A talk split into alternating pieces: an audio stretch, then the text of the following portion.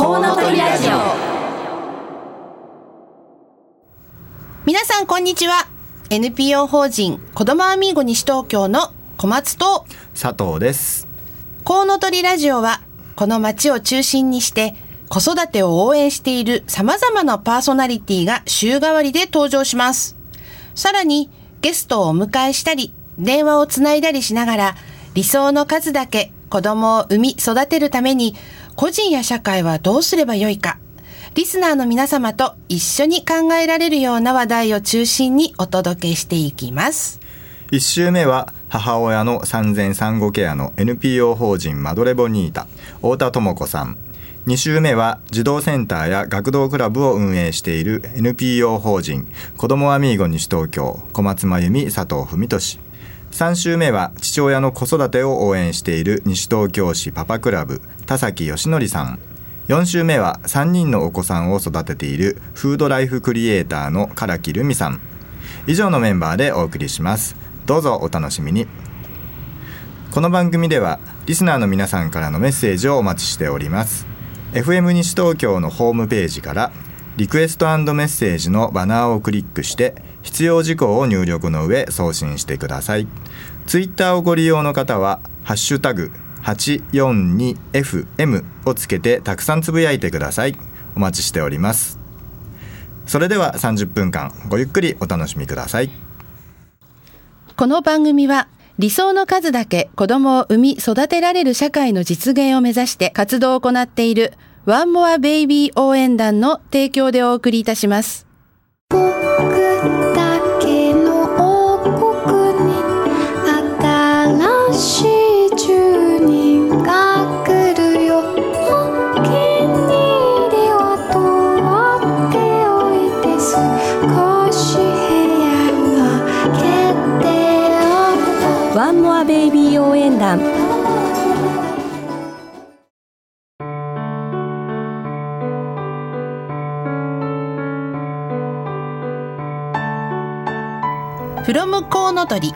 インフォメーションコーナーです。このコーナーでは私小松からの子育てに関する最新情報やぜひ知っておいてほしい情報をお届けします、はい、さて、はいはい、子供アミーゴ西東京、はい、毎年恒例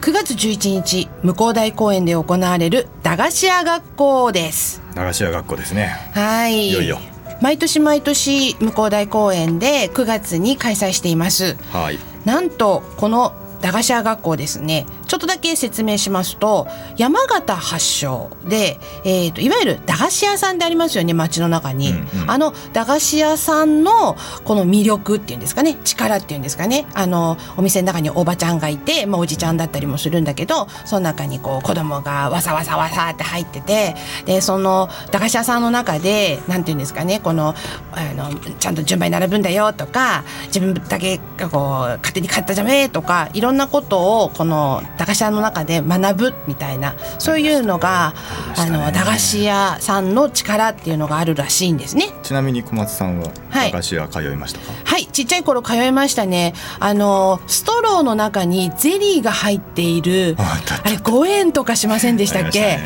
？10円はしなかったと思う。あれが若干こう発火っぽい味がしてて、はいはいはい、あれとかあと紐で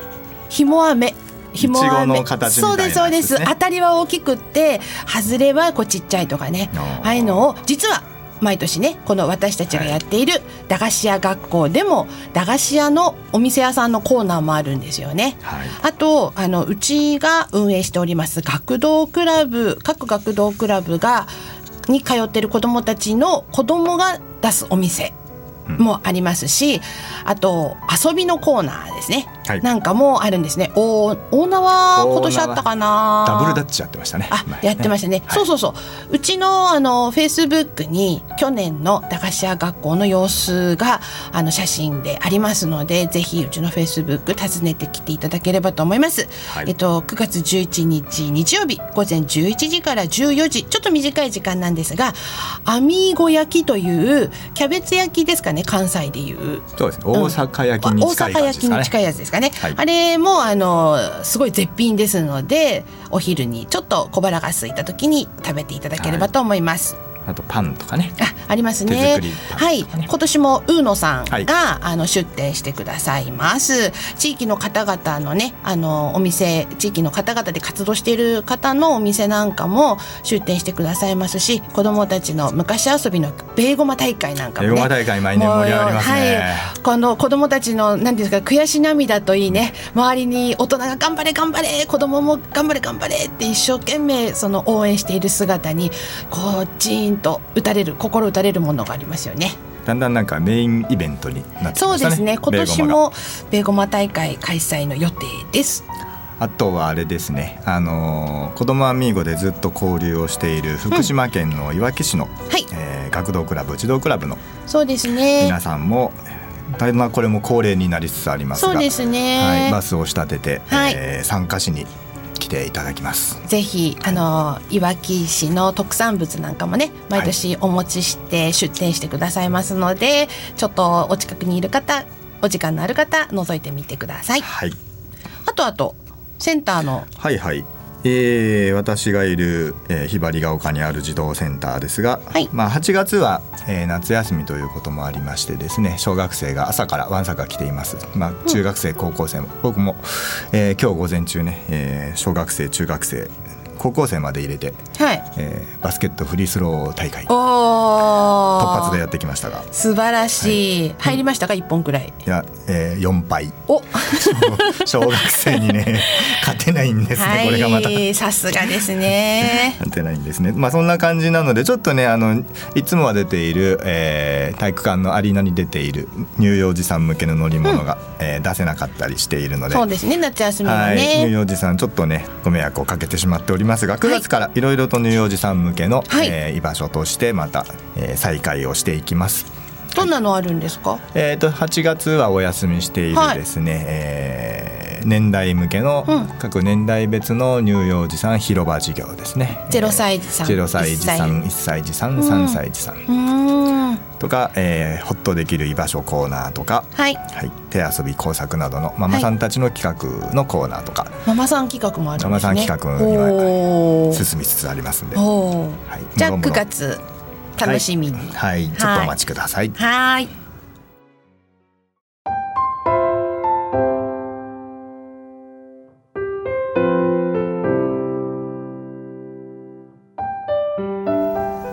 クションゲストコーナー。このコーナーでは理想の数だけ子供を産み育てるために個人や社会はどうすればよいか実際に考え取り組んでいらっしゃる方々をゲストにお迎えします。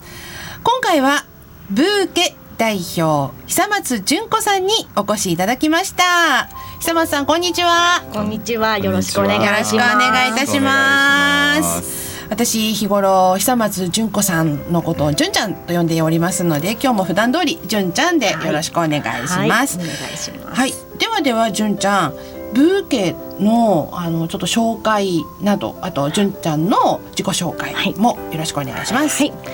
とブーケは西東京市の障害児の自立を考える保護者の会という、うん、サブタイトルみたいなのがあるんですけれども、はい、えー、主に小中学生の障害を持っている子のお母さんたちが活動をしています。でどんな活動をしているかというと、うん、子どもたちが自立していくためにはどんな、まあ、福祉サービスの子が必要なのかあるいは法律のこととかそういったあの社会社会資源的なことを学んだりですとか、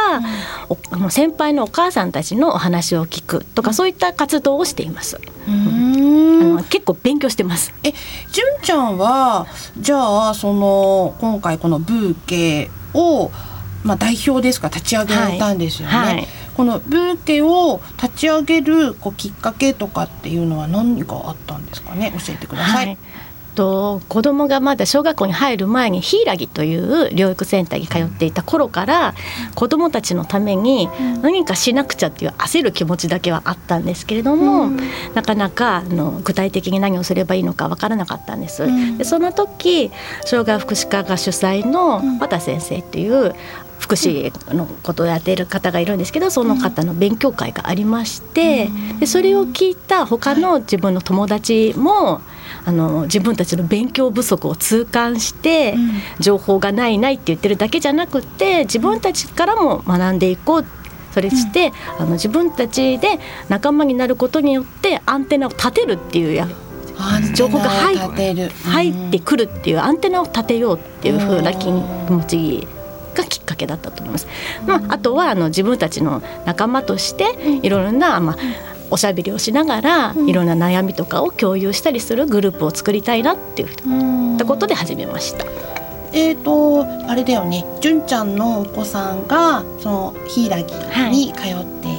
いた時に、はいはい、あのその勉強会でお友達になってる人たちと立ち上げた当初何人くらいのメンバーだったんです一番最初15人だったんですけれど多いですね、はい、でもねあの活動を続けていく中には、ね、生活でそれこそ障害を持ったお子さんを育てながらだと、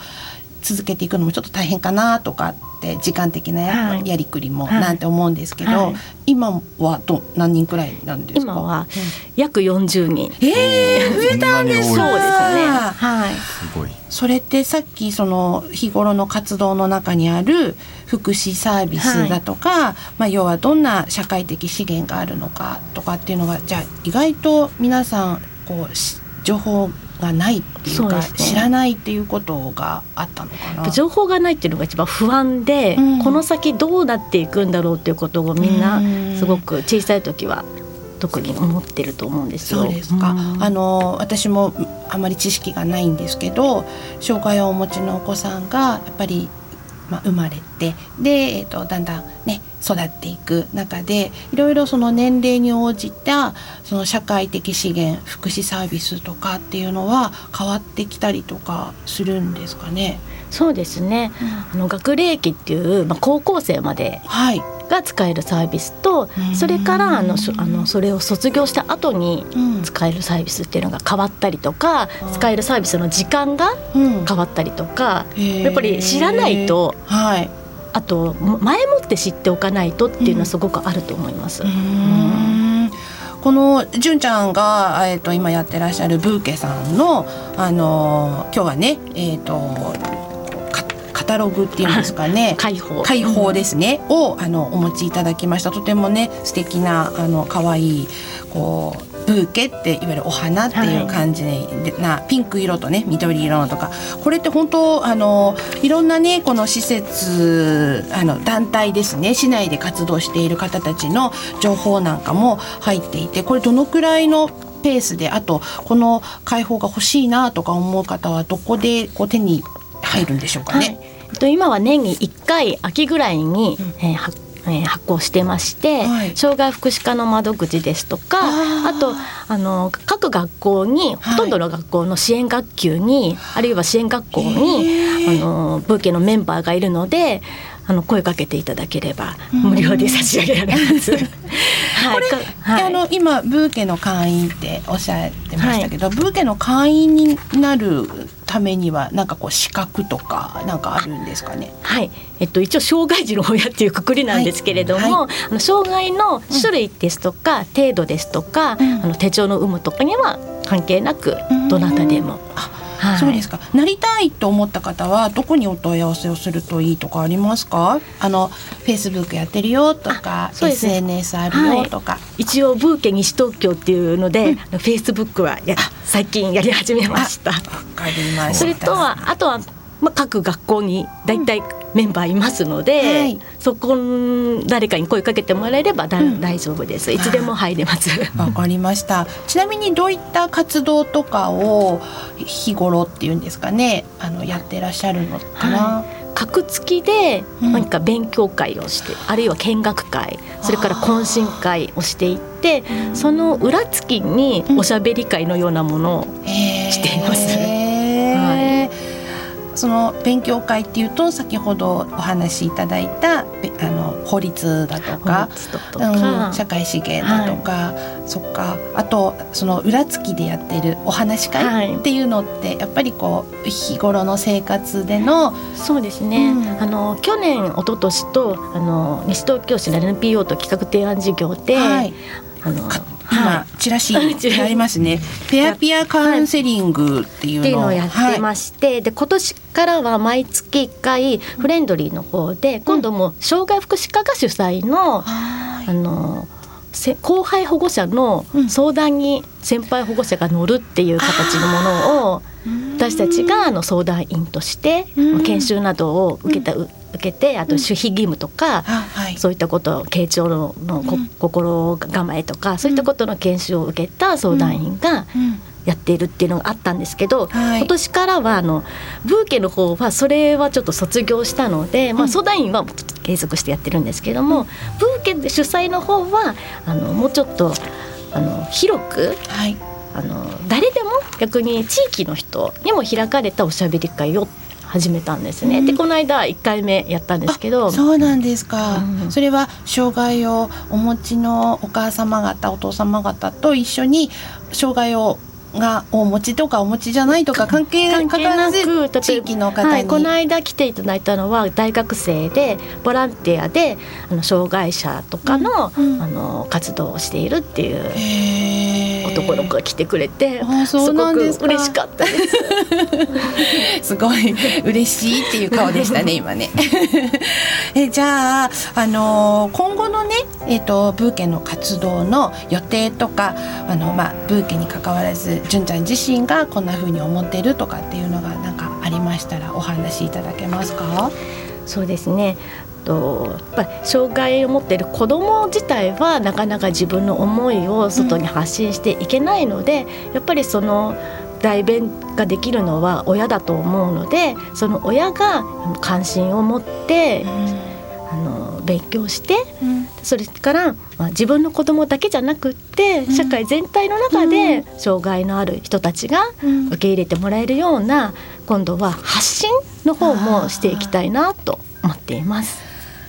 なんかそろそろあのもうお時間が来てしまいましたが、はいはい、そうですね。はい。はい。で今日は純ちゃんあの一曲ねお持ちいただいたということで。はい。今日はあの久松さん持ってきていただいた生き物係えー、心の花を咲かせようという曲を持ってきていただきましたこれは何かエピソードとあるんですか、はい、まあ、ブーケなので花がねテーマの歌っていうことと、うん、と歌詞の中にあのまあみんな一人一人自分の夢を叶えようっていうような自分のままでいようっていうところも共感できるところでありますし、はい、と探すのは特別ではなく日常という名の目の前の奇跡っていうこの歌詞に、まあ、障害があってもの普通に暮らしていけたらいいなっていう思いが重なるところが気に入ってます。はい、はい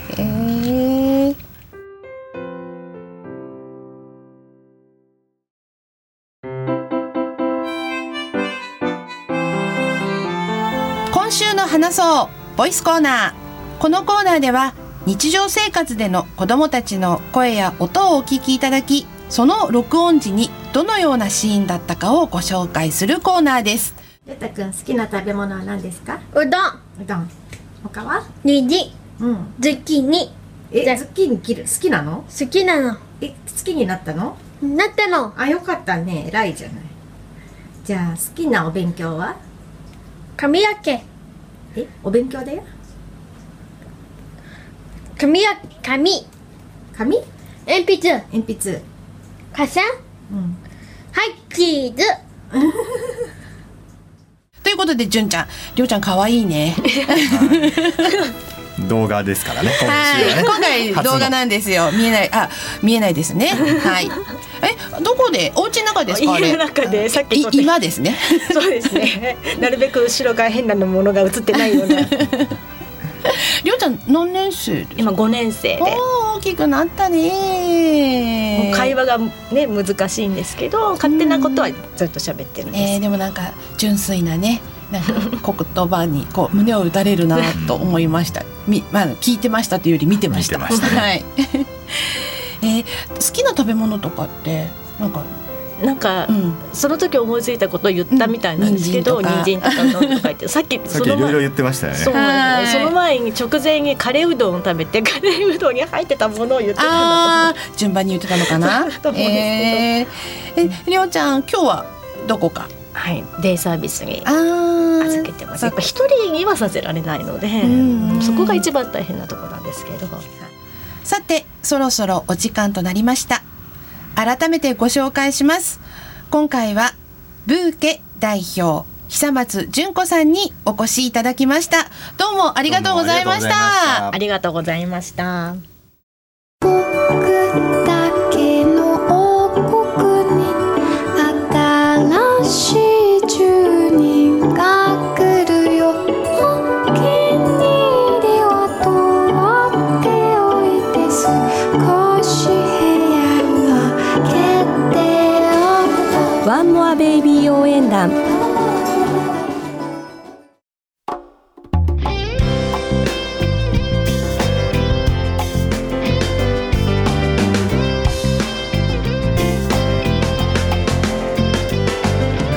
ここでワンモアベビー応援団からリスナーの皆様へ素敵なプレゼントのご案内です。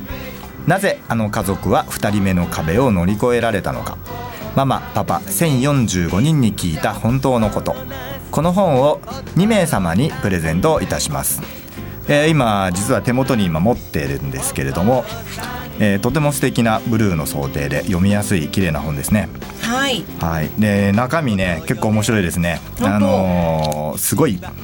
リアルに赤裸々なことがいろいろ書いてあります。そうなんですか？はい、あのあんまり普通の育児本とかでも出てこないかなっていう感じの。それは楽しみ、はい、リアルなお金の話とか体の話とか、うんうん、はい、生活に直結した話からいろんなことが書いて、はい。えー、2人目の壁を乗り越えられたのかという疑問に答えていますね。はい、はい。えー、この本ご希望の方は FM 西東京のホームページから番組からのプレゼントというバナーをクリックし応募プレゼント名を「コウノトリラジオ本のプレゼント」としてその他の必要事項も入力して送信ください。応募締め切りは9月10日です。当選者の発表は商品の発送をもって返させていただきます。たくさんのご応募お待ちしておりますているさてそろそろお別れの時間となりました。本日の放送はいかがでしたでしょうか？ご感想やご意見などリスナーの皆さんからのメッセージをお待ちしております。FM 西東京のホームページからリクエストメッセージのバナーをクリックして必要事項を入力の上送信してください。また放送後には番組の音声をポッドキャストで配信します。番組の Facebook ページもありますのでぜひいいねしてご覧ください。詳しくは FM 西東京で検索してみてください。それではお聞きいただきありがとうございました。次回8月20日は父親の子育てを応援している西東京市パパクラブ。田崎義則さんのご担当です。来週もどうぞお楽しみに。ここまでのお相手は私 NPO 法人子どもアミーゴ西東京の小松真由美と佐藤文俊でした。